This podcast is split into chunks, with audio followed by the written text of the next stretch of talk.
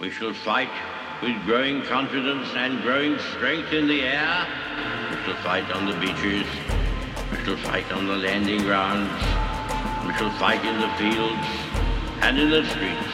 We shall never surrender until in God's good time, the new world with all its power and might steps forth to the rescue and the liberation of people. In times of universal deceit, truth is the only rebellion left. I know, I've talked about pride several times, but we are celebrating it for an entire month here in our country. So today, I want to talk about pride one more time, and I want to do so within the context of humiliation. Did you know that Abraham Lincoln actually declared a day of humiliation rather than one of pride? I'm Dr. Everett Piper, and this is The Rebellion. Good morning, and welcome to The Rebellion. Thank you for listening into the show. Thank you for your loyalty. Today's topic is pride and humiliation. I want to talk about pride and humility.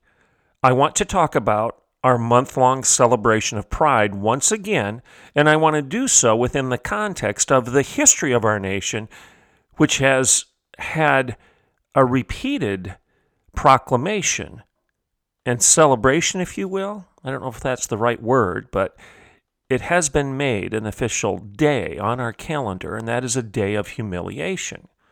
It goes back to Abraham Lincoln and even before that.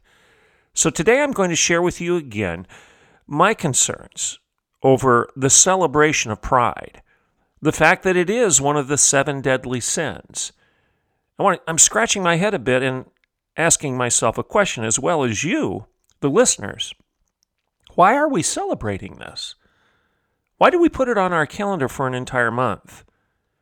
Oh, the sexual debate aside, I mean, we know that it's Pride Month and therefore we're celebrating sexual nihilism.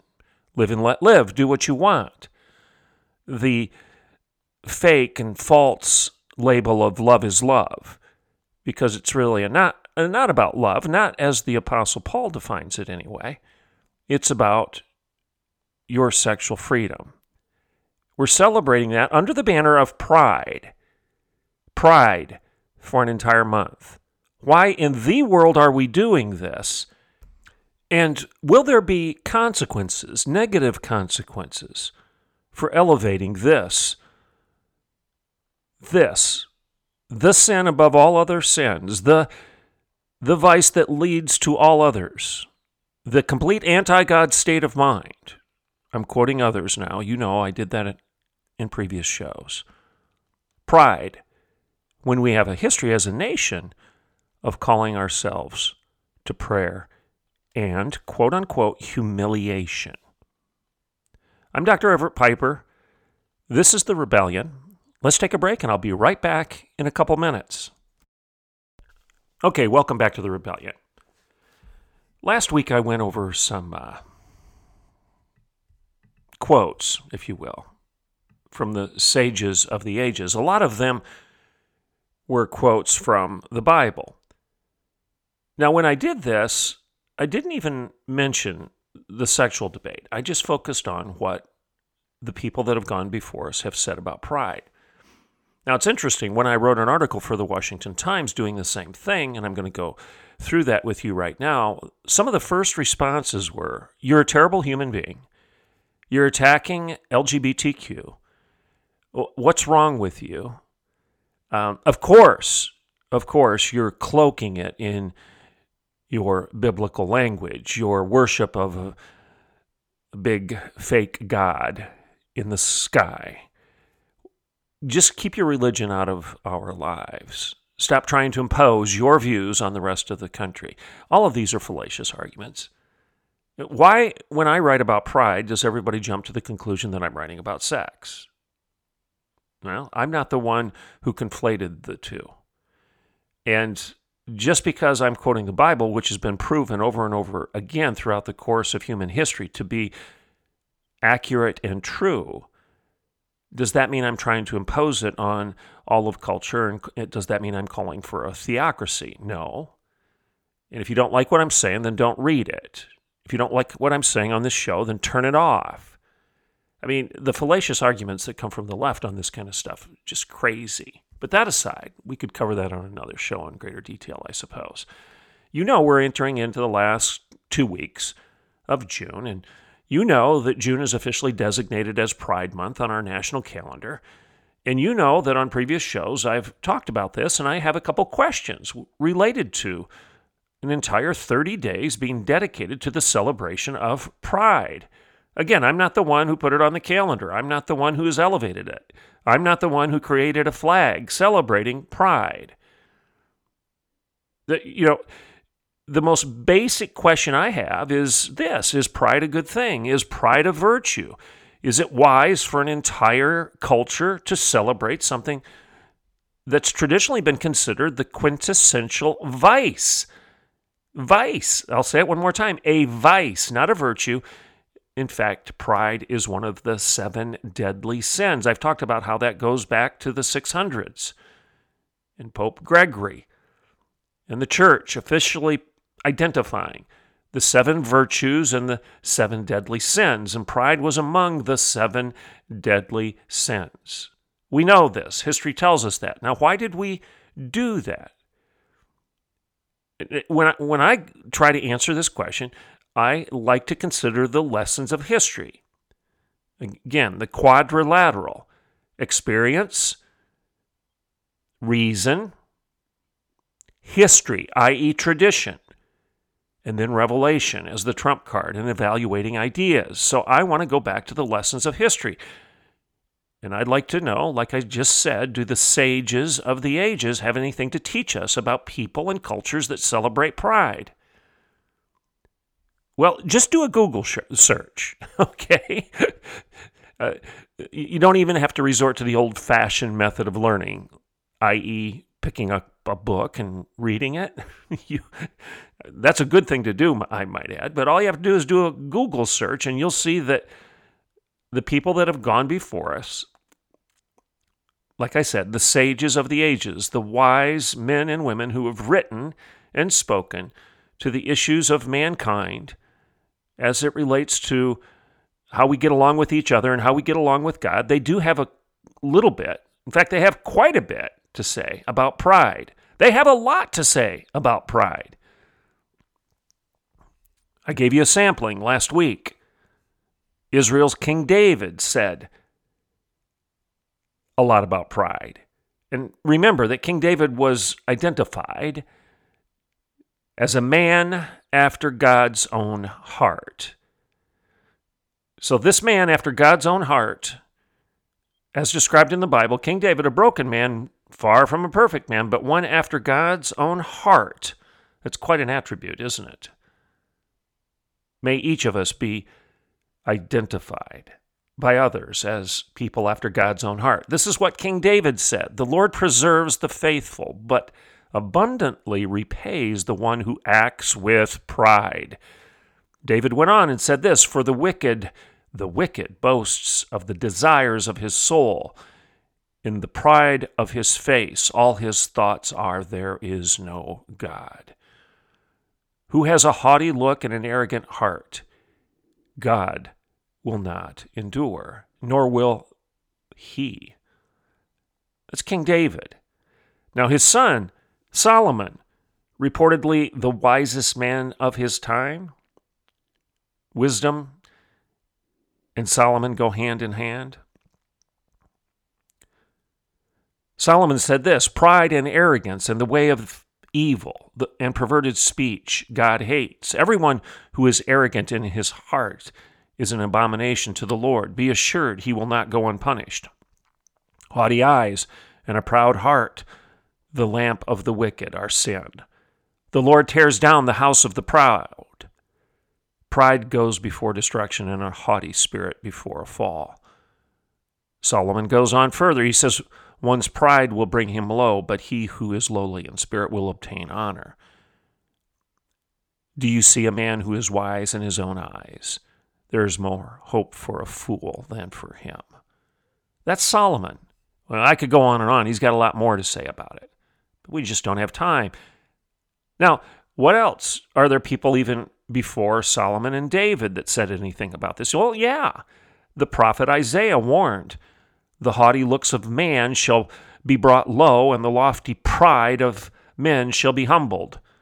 The Lord of hosts has purposed it to defile the pompous pride of all glory, to dishonor all the honored of the earth. This is Isaiah.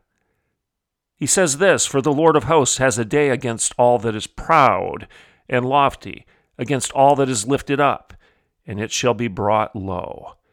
I will punish the world for its evil and the wicked for their iniquity.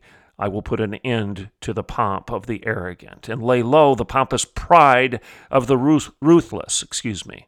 Lay low the pompous pride of the ruthless.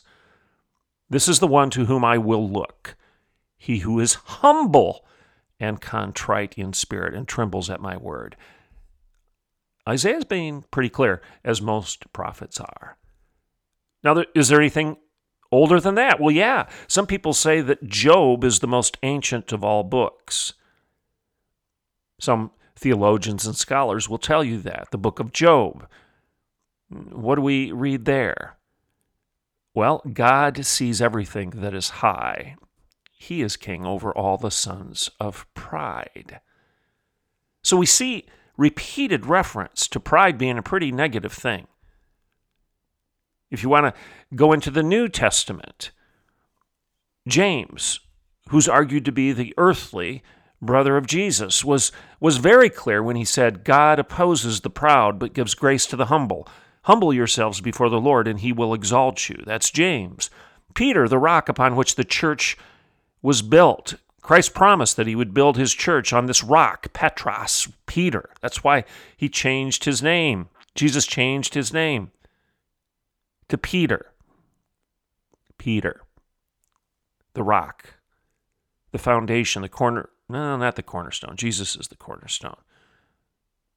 But Jesus promised that Peter, the rock, would be with him as the foundation of the church.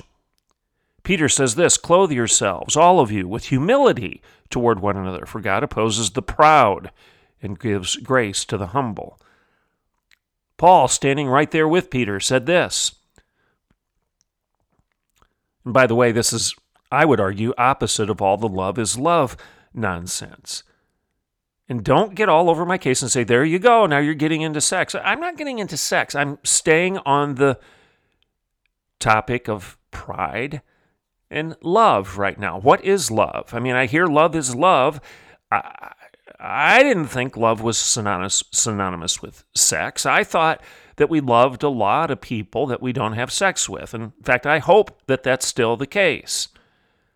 So, when you talk about love, is love, uh, Paul disagreed with that. He said love is not arrogant, it is not self centered. Okay? It's not proud. And then Paul went on and said, We can't be haughty in our own eyes. Never be haughty or wise in your own sight, for if anyone thinks he is something, when he is nothing, he deceives himself. Close quote.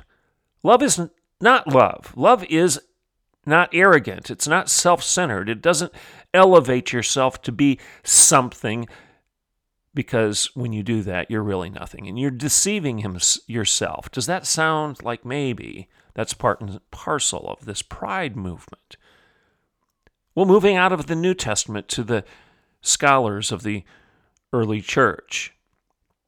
Thomas Aquinas added, Pride is so called because a man aims higher than he is. Again, you're thinking you're something when you're not. Man aims higher than he is. He who wishes to overstep what he is is proud. And I mentioned that the book Sirach, which Jews have traditionally included as very important reading, wasn't it wasn't canonized, but it's a very important book, one that's worthwhile. Pride is like a fountain pouring out sin, says the book of Sirach, and whoever persists in it is full of wickedness. Chaucer said the root of all these seven sins, pride, is the general root of all harms. Augustine proclaimed pride despises the more just dominion of a higher authority. The economist Friedrich von Hayek said that pride is the fatal conceit on the road to free to serfdom. Forgive me for that. Pride is the fatal conceit on the road to serfdom. You want to be a servant? You want to be controlled? The fatal conceit that will bring serfdom upon all of humanity is pride. And then you have C.S. Lewis summarizing a lot of everything I've just read when he said, He who is proud would rather reign in hell than serve in heaven. The essential vice, the utmost evil, is pride. Pride leads to every other vice. It is the complete anti God state of mind. If, if none of that is good enough for anyone, listening or reading my stuff, then let's go to Jesus. Most people, even if you deny Christianity, will say that Jesus was a very wise sage. What does Jesus have to say about all this? Well, he's pretty clear too. He says, For everyone who exalts himself will be humbled, and he who humbles himself will be exalted. It's pretty clear that he's saying, Would you guys stop it? Stop exalting yourselves. Uh, you'll be humbled one way or another. So you might want to consider humility, humbling yourself, because that's when you're actually exalted. The first shall be last, and the last shall be first. So I argue this. If there's any hope left for our nation, it's in the remnant who are right now on their knees in confession and humility, praying for forgiveness rather than celebrating their pride if there's any hope left, it's in the remnant. I pray that the story of Lot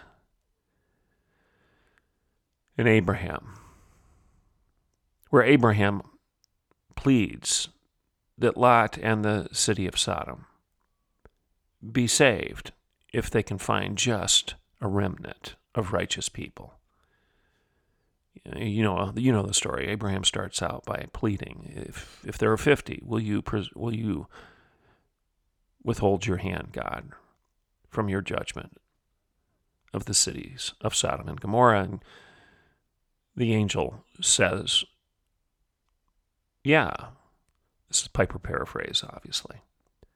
And Abraham realizing that, well, I don't know if there are 50 there, says, how about 40? How about 30? How about 20? How about 15? How about 10? Abraham keeps whittling it down, and the answer is yes, I'll withhold my hand if there is if there are just 10. But apparently there weren't even that many. So the only hope I think we have left as a culture, as a country, as a nation is in that remnant. May there be 50, maybe there maybe may there be 20. May there be 15 or 10 that are on their knees in humility, in humility, praying for forgiveness rather than celebrating their pride or anyone else's. Now, for everybody who's saying, oh, he's focused on the LGBTQ issue again. Uh, no, not necessarily. Oh, is that part of this problem? Sure, it is. The LGBT people are the ones who have chosen pride as their moniker. We're loud and we're proud. Again, I'm not the one who chose that. But regardless of the sexual issue, the celebration of being loud and proud strikes me as rather odd when we have a history as a nation. We have a history of a nation, as a nation, of entering in to days of humiliation rather than months of pride.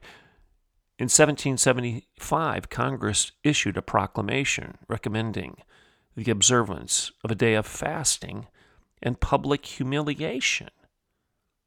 Public humiliation and prayer for the colonies. The declaration was distributed to all the towns of the American colonies. Well, why? The goal was to pray for the civil and religious rights and privileges. Religious freedom, that was the point. A day of humiliation and prayer. You know, the interesting thing is there was broad participation. There wasn't resentment. There wasn't a, a cry that the colonies were trying to create a theocracy because everybody knew that that wasn't the case, that it was the opposite. They were trying to get away from government directed religion. They were here, the people were in the colonies in great measure because they wanted religious freedom. So a lot of people participated in this day of humiliation and prayer. George Washington called for a day of fasting and humiliation and prayer in 1779. He asked his soldiers to engage in that. Oh, he's imposing his religion on everybody. No, he wasn't. I'm sure, as history shows us, that nobody was shot or hung for treason if they didn't participate in that. But a lot of people did. A lot of the soldiers just stopped all their activities on that day for one day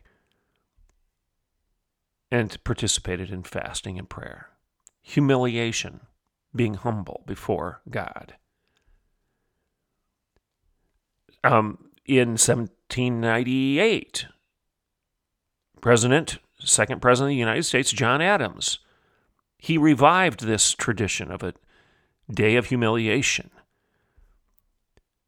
In fact, they called it a solemn day of humiliation, fasting and prayer, where the citizens, everybody, would stop and show their humble spirits, their humility, their humiliation be- before God. In 1863, Abraham Lincoln wrote to the Senate, and he said that the country had to observe a day of humiliation, fasting, and prayer. Uh, our country was falling apart, it was being rent in two. So, this was a plea to God, essentially, in humiliation, not pride, in humiliation, that we become more contrite and spiritual and devoted to the God who had given us the freedom that we were enjoying in the first place. This, this is what I want. The, this proclamation for a day of humiliation is the way I'm going to end this show. I'm going to read part of it. Here it is. And again, this is 1863, and it's not the first time, but it's the most explicit. An official proclamation by the President of the United States of America, Abraham Lincoln. Whereas a joint committee of both houses of Congress has waited on the President of the United States and requested him to recommend a day of public humiliation, prayer, and fasting to be observed by the people of the United States with religious solemnities and the offering of fervent supplications to Almighty God for the safety and welfare of these states, his blessings on their arms and a speedy restoration of peace. And whereas it is fit and becoming in all people at all times to acknowledge and to revere the supreme government of God, to bow in humble submission to his chastisements, to confess and deplore their sins and transgressions in the full conviction that the fear of the Lord is the beginning of wisdom, and to pray with all fervency and contrition for the pardon of their past offenses and for a blessing upon their present and prospective action. And whereas, when our own beloved country, once by the blessing of God, united, prosperous, and happy, is now afflicted with faction and civil war, it is peculiarly fit for us to recognize the hand of God in this terrible vestation and in sorrowful remembrance of our own faults and crimes as a nation and as individuals to humble ourselves before Him and to pray for His mercy, to pray that we may be spared further punishment, though most justly deserved. That our arms may be blessed and made effectual in the reestablishment of law, order, and peace throughout the wide extent of our country, and that the inestimable boon of civil and religious liberty, earned under his guidance and blessing, by the labors and suffering of our fathers, may be restored in all its original excellence.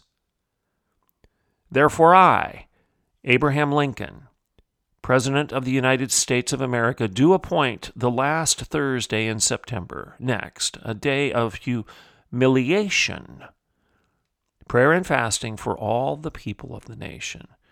And I do earnestly recommend to all the people, and especially to all ministers and teachers of religion of all denominations, and to all heads of families, to observe and keep that day according to their several creeds and modes of worship in all humility and with all religious solemnity, to the end that the united prayer of the nation may ascend to the throne of grace and bring down plentiful blessings upon our country. In testimony whereof I have hereunto set my hand and caused the seal of the United States to be affixed this twelfth day of August,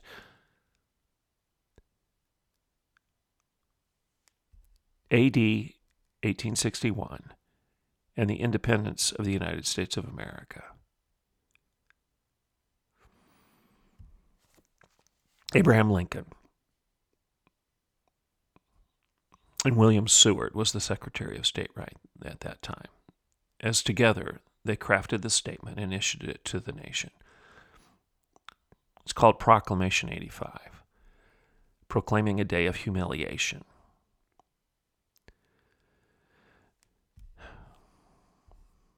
Pride goeth before a fall. Pride despises the more just dominion of a higher authority. Pride is the fatal conceit and the road to serfdom. Pride is like a fountain pouring out sin, and whoever persists in it is full of wickedness. Pride is so called because a man aims higher than he is. He who wishes to overstep what he is is proud. Pride would rather reign in hell than serve in heaven. The essential vice, the utmost evil, is pride. Pride leads to every other vice. It is the complete anti God state of mind. Maybe we should be entering into a month of humiliation rather than celebrating 30 consecutive days of arrogance and pride. I'm Dr. Everett Piper, and this is The Rebellion.